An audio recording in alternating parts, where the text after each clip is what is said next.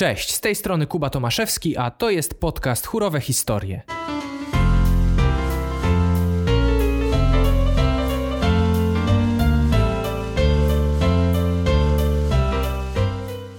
Wszyscy kochają opowieści. To one inspirują, motywują, uczą i pociągają. Wierzę, że to właśnie wyjątkowe historie mają największą moc oddziaływania i przekonywania.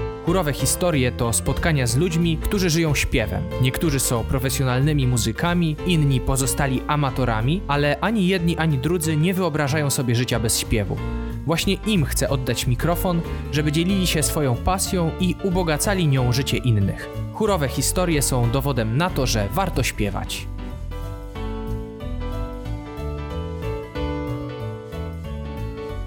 Partnerami dzisiejszego odcinka są restauracja Letnisko, grupa imprezowa Double Wings oraz Fix Up Studio.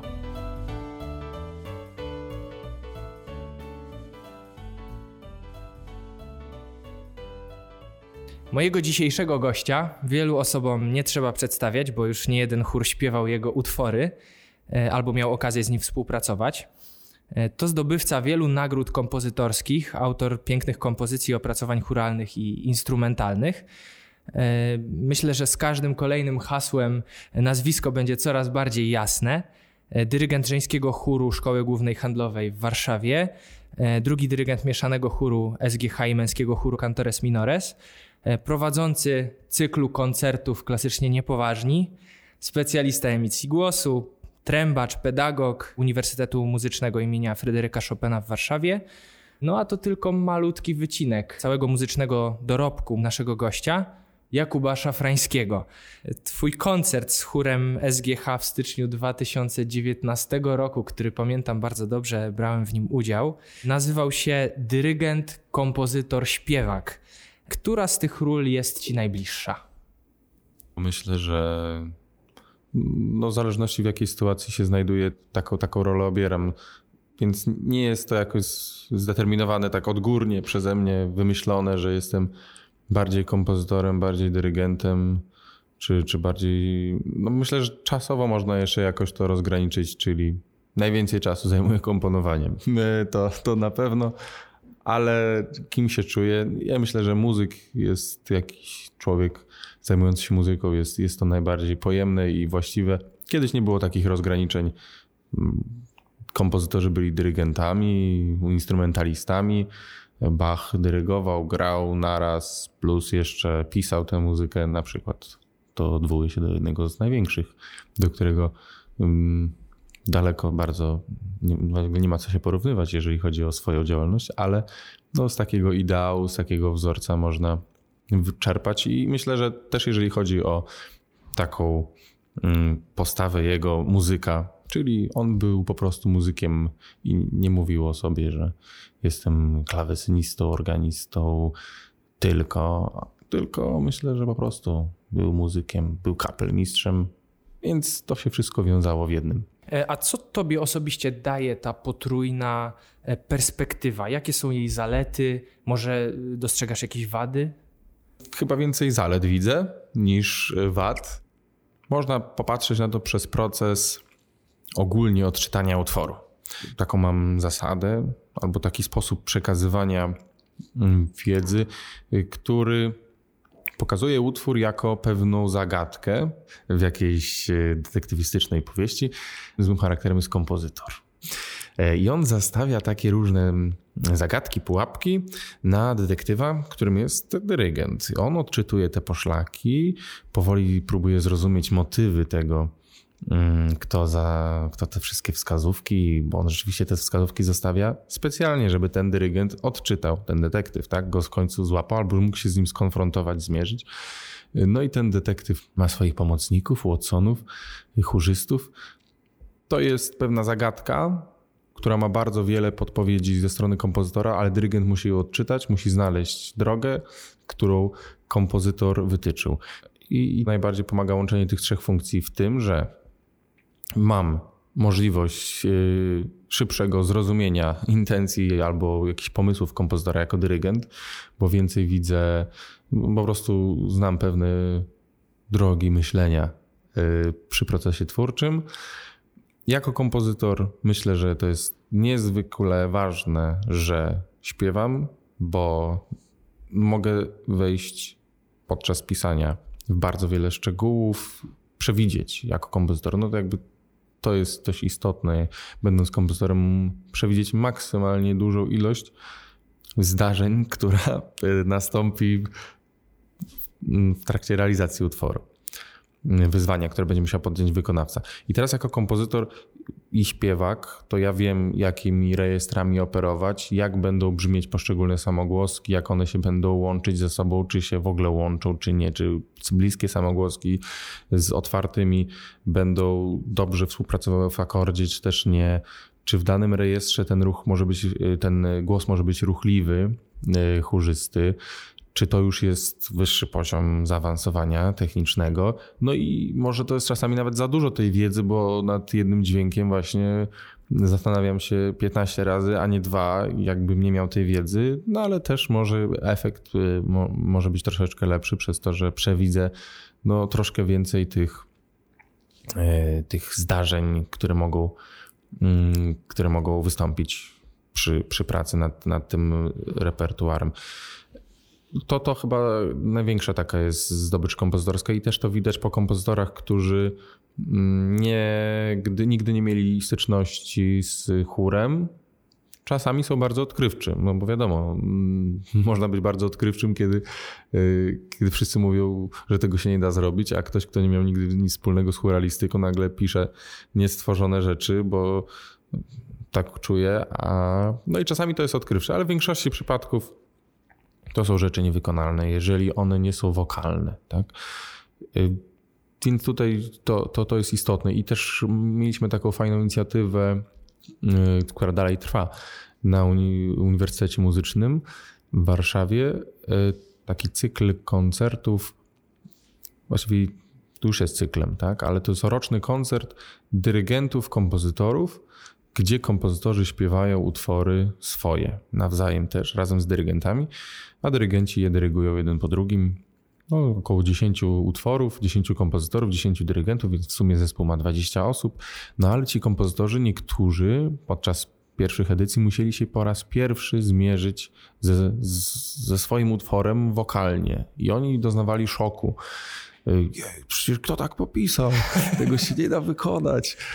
Jak, jak mam skakać tym głosem? To jest niemożliwe.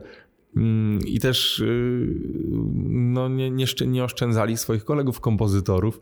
Y, przecież to jest, nie, jak on napisał też y, a propos, nie tylko byli krytyczni wobec swoich utworów, ale też wobec innych i też to okazało się niezwykle mm, ważnym krokiem w rozwoju ich warsztatu kompozytorskiego, no bo e, poznali pewne ograniczenia, pewne możliwości i, i to jest to, co ja mam z tego, że jestem chórzystą, czyli to po prostu troszkę lepiej znam materiał, którym operuję przez to, że, że, że śpiewam. Wspomniałeś o tym koncercie dorocznym na Umfcu. Ja zdaje się, y, właśnie w zeszłym roku brałem w nim udział też jako słuchacz y, i on był w przeddzień chyba twojego koncertu y, na SGH. Pamiętam, że nawet się troszeczkę śmiałem, bo wtedy ciebie kojarzyłem tylko i wyłącznie z opracowań, które miałem okazję śpiewać, czy, czy z utworów, które słyszałem. E, natomiast pamiętam, że na tym pierwszym koncercie było wykonywane Twoje jubilate Deo i Michała Malca Evening Star. Następnego dnia wiedziałem, że Michał będzie na tym koncercie, że będzie śpiewany jego utwór, ale nie znałem programu i sobie zażartowałem gdzieś tam na Facebooku. O, to rozumiem, że y, jutro będzie jubilate Deo Malca, a Evening Star Szafrańskiego. Okazało się, że dużo się nie pomyliłem, bo twój utwór y, nosił tytuł Falling Stars, prawda? Y, natomiast mówiłeś o samych tych takich zaletach, a mnie zastanawia jedna rzecz. Jesteś chórzystą, prawda? Śpiewasz normalnie w chórze nie denerwuje cię czasem, nie wiem, nie masz takich y, sytuacji, w których stwierdzasz, o, ja bym to inaczej pokazał, albo o, ja bym to inaczej zinterpretował. Nie denerwuje cię czasem to, że dyrygent, który prowadzi chór e, w tej sytuacji, w której ty jesteś chórzystą, zrobi coś inaczej, nie po twojej myśli. Czy ty jesteś raczej pokornym chórzystą? Każdy dyrygent i myślę, że ma trochę inny sposób odbierania tak, to pierwszy, pierwszy to jest moment tej pokory, takiego zrozumienia, że no ktoś inaczej czuje utwór, ktoś może czegoś nie wiedzieć, ktoś może wiedzieć, a na przykład specjalnie ignorować pewne zapisy bądź e, przesłanki historyczne. E, I to jest jego wybór, i jakby, ok, ja mogę nie należeć do tego zespołu, jeżeli mi się to nie podoba, ale jeżeli już należy do zespołu, zdecydowanie przyjmuję rolę chórzysty, który wykonuje konkretną wizję dyrygenta. Też to jest podważanie autorytetu dyrygenta, co dla wszystkich jest złe, bo wszystkim zależy na tym, żeby wykonać ten utwór. A dyrygent bez autorytetu no, będzie miał spore problemy, żeby zrealizować nasz wspólny cel, jakim jest wykonanie utworu. Więc na pewno na, mogę coś tam sobie, mogę mieć jakieś przemyślenia wewnętrzne. Często zapisuję sobie te uwagi, z którymi później, jeżeli mam funkcję drugiego dyrygenta również i chórzysty, no to wtedy konsultuję to z pierwszym dyrygentem. A jeżeli jestem po prostu chórzystą, to raczej zachowuję je dla siebie, te, te uwagi i no chyba, że to jest mój jakiś przyjaciel, dobra osoba, znajoma, dyryguje, to wtedy mogę się z nią podzielić, ale kiedy jestem chórzystą, jestem chórzystą. Na pewno, jeżeli dyryguje się dyrygentami albo dyrygujesz kompozytorem, no to odczuwasz swego rodzaju presję z jego strony, tak? Ja staram się minimalizować, znaczy ja sobie jakoś z tym radzę jako dyrygent, ale kiedy jestem chórzystą i widzę, że ktoś czuję się nieswojo, że ja, nie wiem, na przykład krzywo spojrzę w jakimś miejscu albo coś. Niektórzy są bardzo podatni na to i w momencie, kiedy dyrygują dyrygentami, no to każde ich miny, zachowania interpretują, nadinterpretują. Myślę, że nadinterpretują, więc też jakby mam tę świadomość jako chórzysta, że mogę Y, wpłynąć na dyrygenta źle każdym spojrzeniem, bądź. Y, więc staram się zdecydowanie pogodnie podchodzić do każdych jego propozycji i no i tak, to to jest to. I też a propos waty, jakbym już kontynuował tego połączenia tych trzech funkcji, to na pewno też jeżeli ja śpiewam w utworze, którego jestem kompozytorem, albo jestem zaproszony na próbę, żeby posłuchać utworu, który ktoś przygotował, mojego utworu, nie przepadam za takimi sytuacjami, bo znaczy nie przepadam za sytuacją, kiedy jestem zaproszony, kiedy śpiewam, no to okej, okay, fajnie, swój utwór, ale też ci dyrygenci bardzo chcą uzyskać moją opinię na temat tego, jak oni odczytali ten utwór, albo mm, bardzo często zwracają się do mnie, czy coś jeszcze poprawić, czy, czy tutaj, no ja im mogę powiedzieć, no, ja już tak naprawdę wszystko, co miałem zrobić, to już zrobiłem. No, napisałem ten utwór i trochę mądrości jest w tym powiedzeniu, że dobry kompozytor to martwy kompozytor, bo y, no, wtedy ten artysta jest rzeczywiście, z, on ze swoją wizją,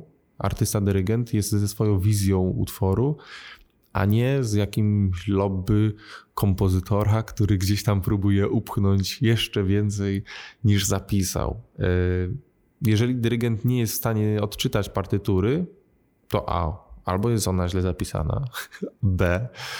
Y, może dyrygent ma za małe umiejętności po prostu, żeby móc odczytać te wszystkie i wtedy ten kompozytor może mu coś podpowiedzieć, ale no nie przepadam za tą sytuacją. Niech każdy dyrygent odczytuje utwór po swojemu na tyle, na ile ma możliwości z tego, co, co widzi. No jak już śpiewam utwór, no to okej, okay, no to pytają się mnie, co tutaj tego, tutaj, ale to, to miejsce tak dziwnie brzmi, to może to inaczej powinno być zapisane albo coś. No to nie, nie, nie, ja po prostu staram się być chórzystą, kiedy jestem chórzystą, nawet jak jest mój utwór, jak śpiewam swój utwór, dyrygent wtedy rządzi i staram się jak najmniej ingerować w tę jego wizję, bo podział tych ról on musi według mnie być zachowany. Czyli tutaj ważna jest y, z jednej strony właśnie ten podział, można powiedzieć, kompetencji, tak, że każdy wie, co do niego należy, pewna hierarchia w tym wszystkim, no ty też masz dodatkowo y, korzyść, że wiesz, że jeżeli będziesz podważał autorytet dyrygenta, przykładowo w trakcie, w trakcie próby czy wykonania, no to zaraz chwilę później możecie spotkać dokładnie to samo, kiedy ty będziesz dyrygował, więc też y, masz pewną wrażliwość w związku z tym. Myślę, że te porady też są dość cenne, żeby każdy trzymał się e, tego, co do niego należy. Mi się przypomina taka historia, jak kiedyś e, oglądaliśmy konkurs Chopinowski. Moi koledzy, którzy wtedy jeszcze nie byli związani może za bardzo z, muzyką. Nawet powstał taki filmik, e, to był taki dosłownie krótki, krótki urywek, taki jakby wine, w którym jeden krzyczy dawaj legato, a drugi dawaj forte i tak się właśnie przekrzykiwali, kłócili. Także rozumiem, że w trakcie prób uwag po prostu raczej nie zgłaszasz. Jeżeli znasz kompozytora, znasz dyrygenta e, i, on, i wiesz, że mogłoby mu zależeć na Twoich e, e, przemyśleniach, radach, to wtedy ewentualnie z nimi się dzielisz, ale też raczej nie w trakcie prób, tak? Tylko, mm. Zdecydowanie raczej, nie. Raczej no to, jest kwestia właśnie organizacji próby i jak, no i też apeluję do wszystkich dyrygentów, żeby y, żeby nie robili tego i do chórzystów też, bo wyobraźmy sobie, że no każdy nagle Myślę, że większość służystów ma jakieś przemyślenia podczas próby, że coś tutaj mu nie pasuje, coś tutaj nie gra. No i jakby każdy tak rzeczywiście postulaty te swoje na głos wypowiedział. No dezorganizacja totalna. Więc mamy swoje role, wchodzimy w nie podczas próby i po próbie możemy. To jest wyjątkowy czas, kiedy się spotyka tak dużo osób w jednym miejscu. No trzeba uszanować ten czas i niech próba żyje swoimi prawami. Czy jest jakiś utwór, z którego jesteś e, najbardziej dumny, czy raczej yy, kochasz je wszystkie tak samo? A, to to. Jak, jak dzieci. Jak dzieci, tak. No, tutaj ciężko używać tego porównania jak dzieci. Ale no nie wiem, no nie pamiętam na pewno wszystkich nas swoich utworów. Musiałbym długo tam pomyśleć sobie. Mm, więc to.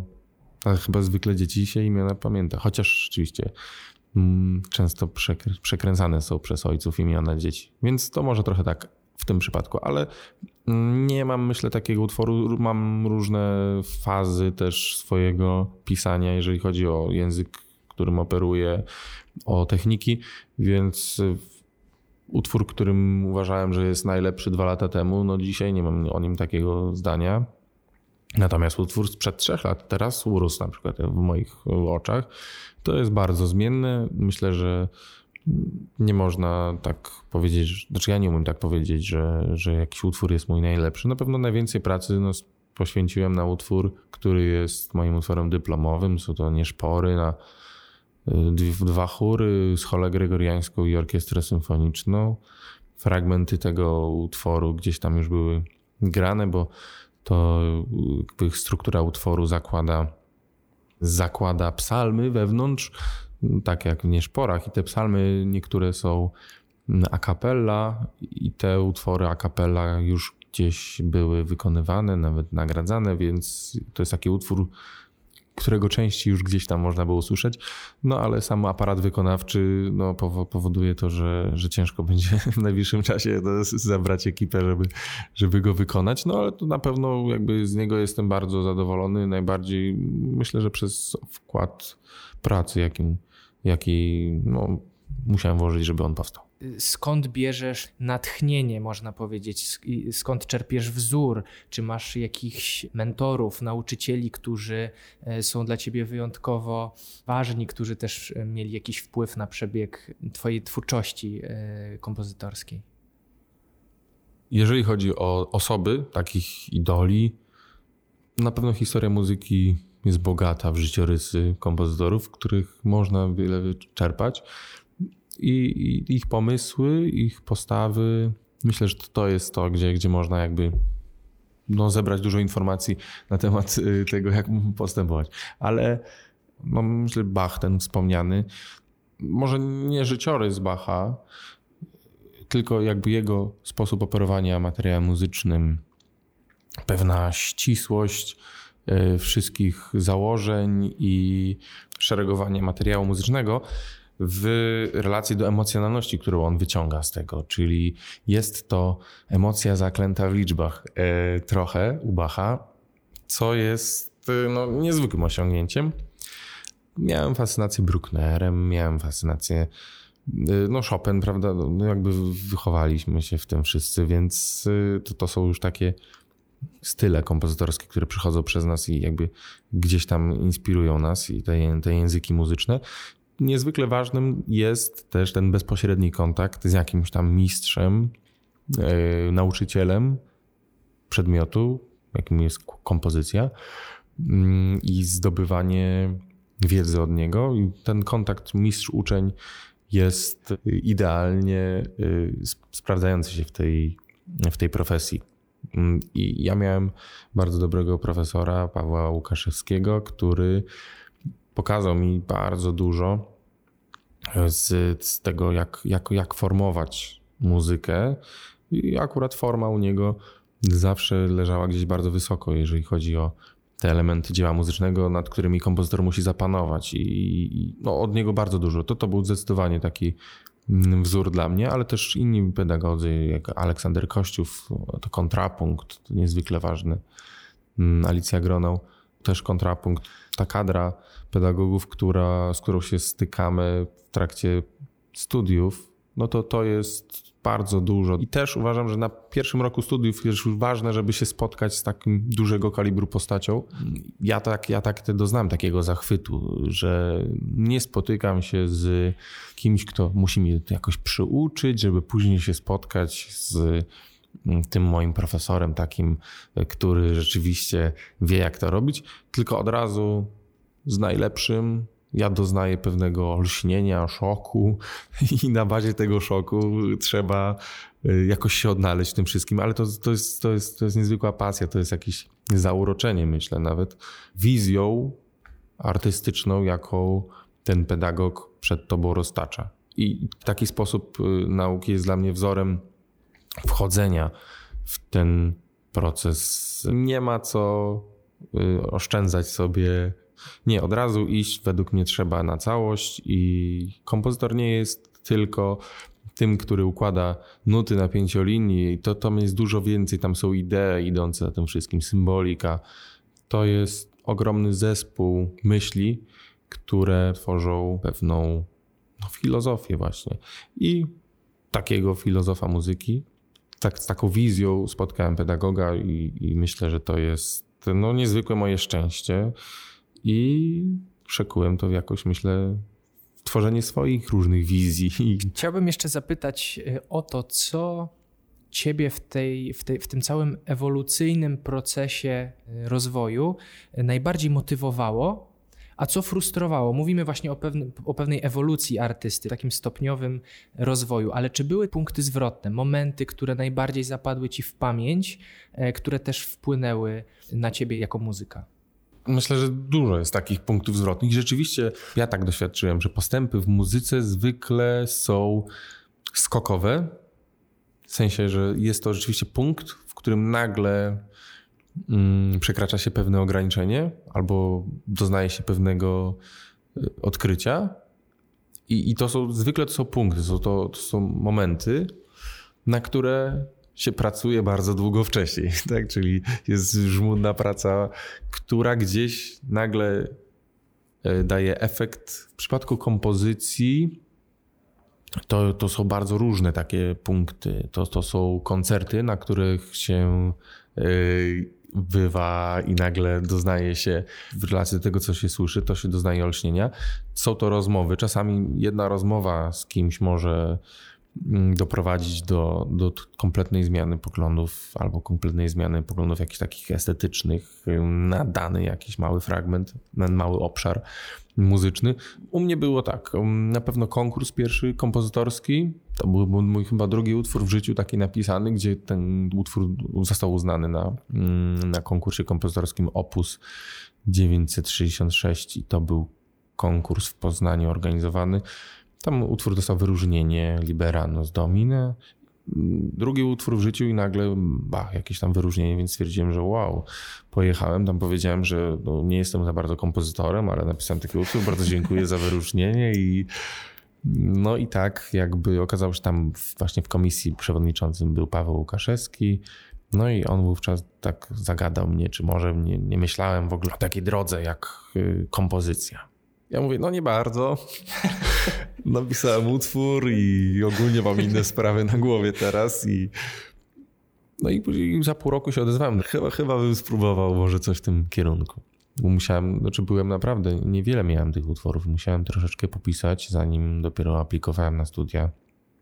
I, i tak, to, to był taki na pewno przełomowy ten punkt, czyli ten pierwszy jakieś wyróżnienie w konkursie.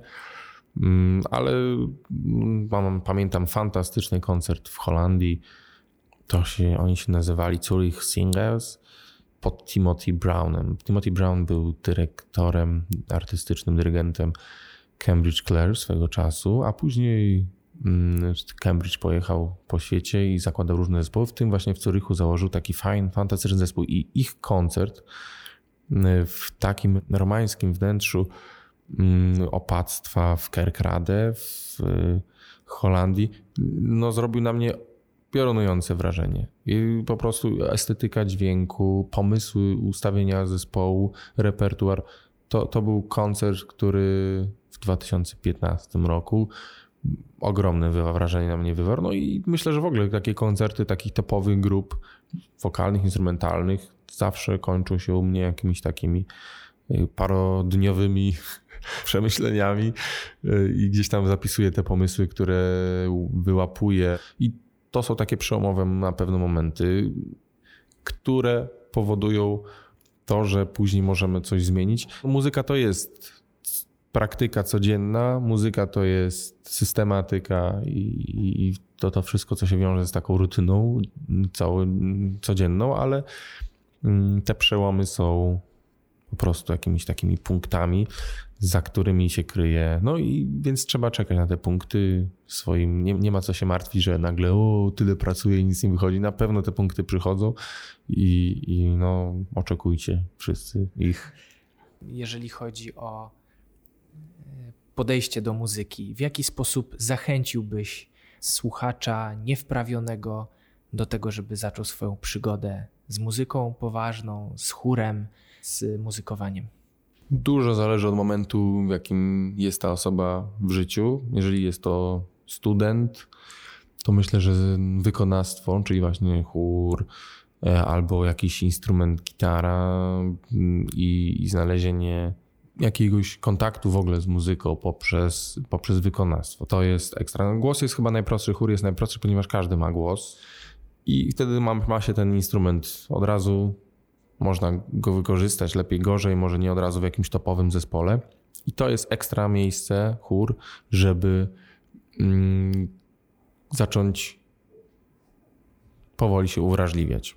Mam wiele przykładów, że po paru próbach właśnie już te osoby, które nigdy nie podejrzewałyby się o to, że kiedykolwiek z muzyką klasyczną będą miały cokolwiek wspólnego, nagle zaczynają widzieć tutaj jakieś niezwykłe wartości, jakieś zaczynają odczuwać jakieś ciążenia tonalne, tutaj jakieś dysonanse, tutaj coś i zaczyna ich to kręcić. E, I, I to dla mnie to są niezwykłe takie spostrzeżenia, szczególnie w chórach uniwersyteckich, kiedy ci ludzie mówią, że E, no, no, słuchają Dawida Podsiadło i to jest jakby tak dla nich na początku jest to najbardziej artystyczna muzyka, jaką się kiedykolwiek zmierzyli i przychodzą do chóru, to, to też no, do chóru raczej nie przychodzą osoby, które e, słuchają tylko muzyki disco e, albo disco polo, to, ale też, no, ale są to ludzie, którzy gdzieś tam już rzeczywiście szukają czegoś. Szukają czegoś w muzyce i rzeczywiście skłaniają się ku bardziej może alternatywnym gatunkom muzyki rozrywkowej, trafiają do chóru i nagle ich wrażliwość się okazuje w sam raz na muzykę klasyczną i, i zaczynają po prostu wielką przygodę, fascynację, pasję.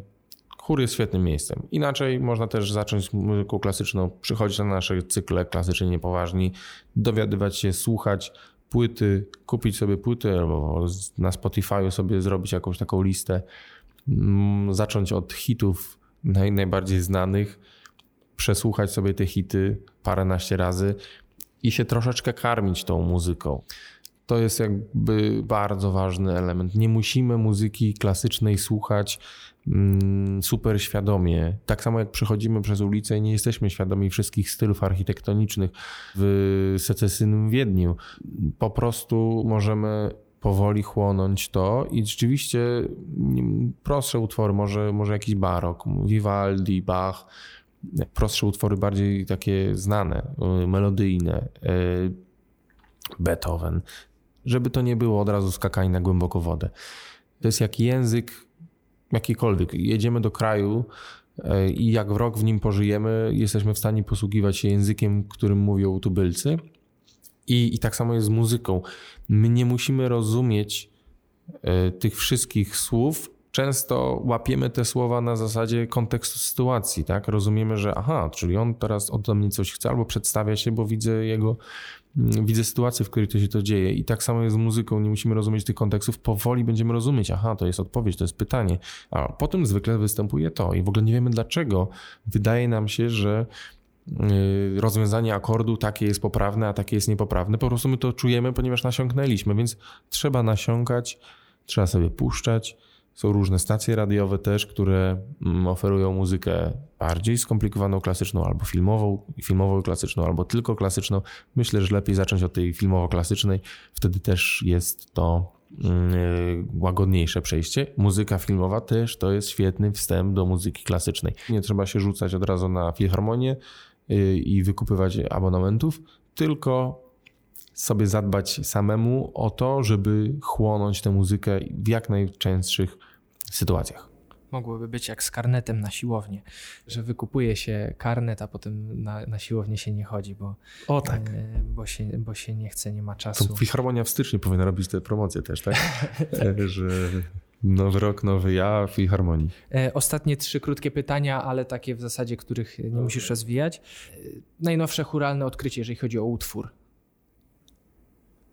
Najnowsze. Jest taki fantastyczny gościu, Jakob Collier. No, różne fajne takie harmonizuje e, rzeczy. To jest YouTube'owy twór. Przede wszystkim on tam egzystuje. E, ja go tam spotkałem.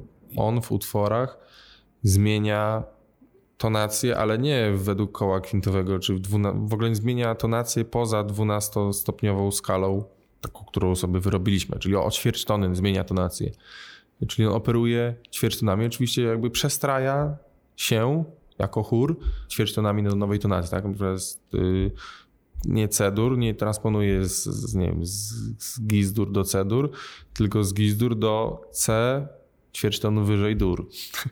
I, I gość robi to totalnie świadomie i daje to piorunujący efekt. Umie to zaśpiewać. Tak, bo... tak, właśnie on to śpiewa. No to, to jest właśnie dlatego a propos churalnego yy, doświadczenia, że jest to to jest dla mnie takie niezwykłe w jego twórczości, że i rzeczywiście mm, często narzekamy, nawet wręcz śrubujemy te nasze nagrania do tego, że o tutaj nam się oświertonu przesunęło wszystko w dół, górę, w dół, no to poprawmy to, tak?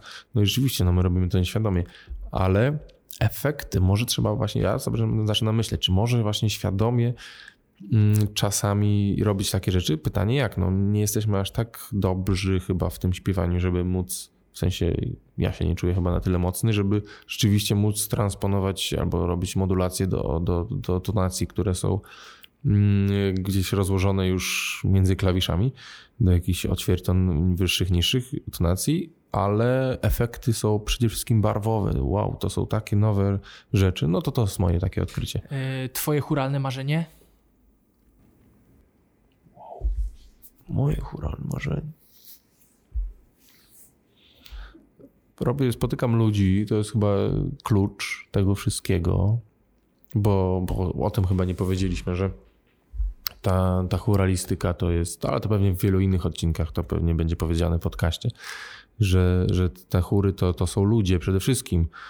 To jest fantastycznego w tych chórach, w orkiestrach trochę mniej. No. W orkiestrach trochę mniej się gada między utworami i między jednym ćwiczeniem a drugim, a tutaj, prawda, wszyscy są bardzo blisko siebie. To też jest istotne. W chórze wszyscy stoją ramię w ramię, właściwie się dotykają. Ta bańka mm, nietykalności jakiejś takiej osobistej no jest rozbita na, sam, na dzień dobry, tak? Wszyscy siedzimy obok siebie, wiemy kto jakich perfum używa, bo po prostu zawsze o, wszedł ten, o, wszedł tamten, prawda? Albo słyszymy, wiemy jak to kicha, wiemy jak, no po prostu znamy się na wylot przez to, że tak blisko jesteśmy siebie.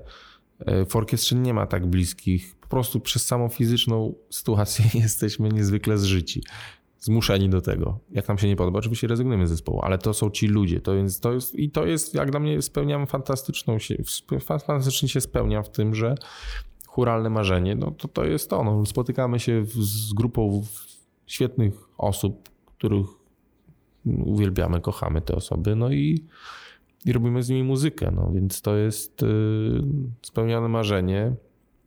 Oczywiście są ambicje artystyczne są, tak? I jest jakieś tam marzenie, o zaśpiewać to, zaśpiewać tamto, ale one chyba są dużo mniej ważne niż to, że ci ludzie się spotykają. Kiedy możemy spodziewać się chóru mieszanego pod dyrekcją Jakuba Szafrańskiego? A to nie wiem. Czy to jest moim marzeniem? Nie myślałeś o tym nigdy? No jasne, że to jest gdzieś tam. I... Okazuje się, że ja myślałem o tym bardziej niż ty. Nie, no to się na pewno zdarzy, ale no spokojnie. Myślę, że, że nie ma co temu jakoś tak bardzo pomagać. Przynajmniej ja nie czuję, że musiał temu jakoś teraz bardzo pomagać. Myślę, że to się zdarzy prędzej czy później, to jest nieuniknione, więc, więc się wydarzy. A y, teraz jest czas taki, żeby troszeczkę jeszcze więcej może porobić w obszarze kompozycji, żeby troszeczkę jeszcze więcej, no tak, bo, bo prowadzenie chóru samodzielnie albo stanie, stanie na czele chóru mieszanego jest to już duże organizacyjnie przedsięwzięcie, więc jeszcze troszeczkę czasu, na pewno się wydarzy. Może szybciej, może później zobaczymy. No na razie nie mam, nie pcham tego jakoś, nie, nie, nie, nie wymuszam tego. Na tym y, może zakończymy dzisiejszy y, odcinek. Myślę, że wszyscy słuchacze po tej rozmowie czują się y, bardzo zainspirowani i zachęceni, y, żeby wprowadzić do swojego życia więcej muzyki. Jakubie, dziękuję Ci bardzo za rozmowę i życzę powodzenia w Twojej wspaniale rozwijającej się karierze muzycznej. Dzięki wielkie za rozmowę, za zaproszenie, no i za te życzenia.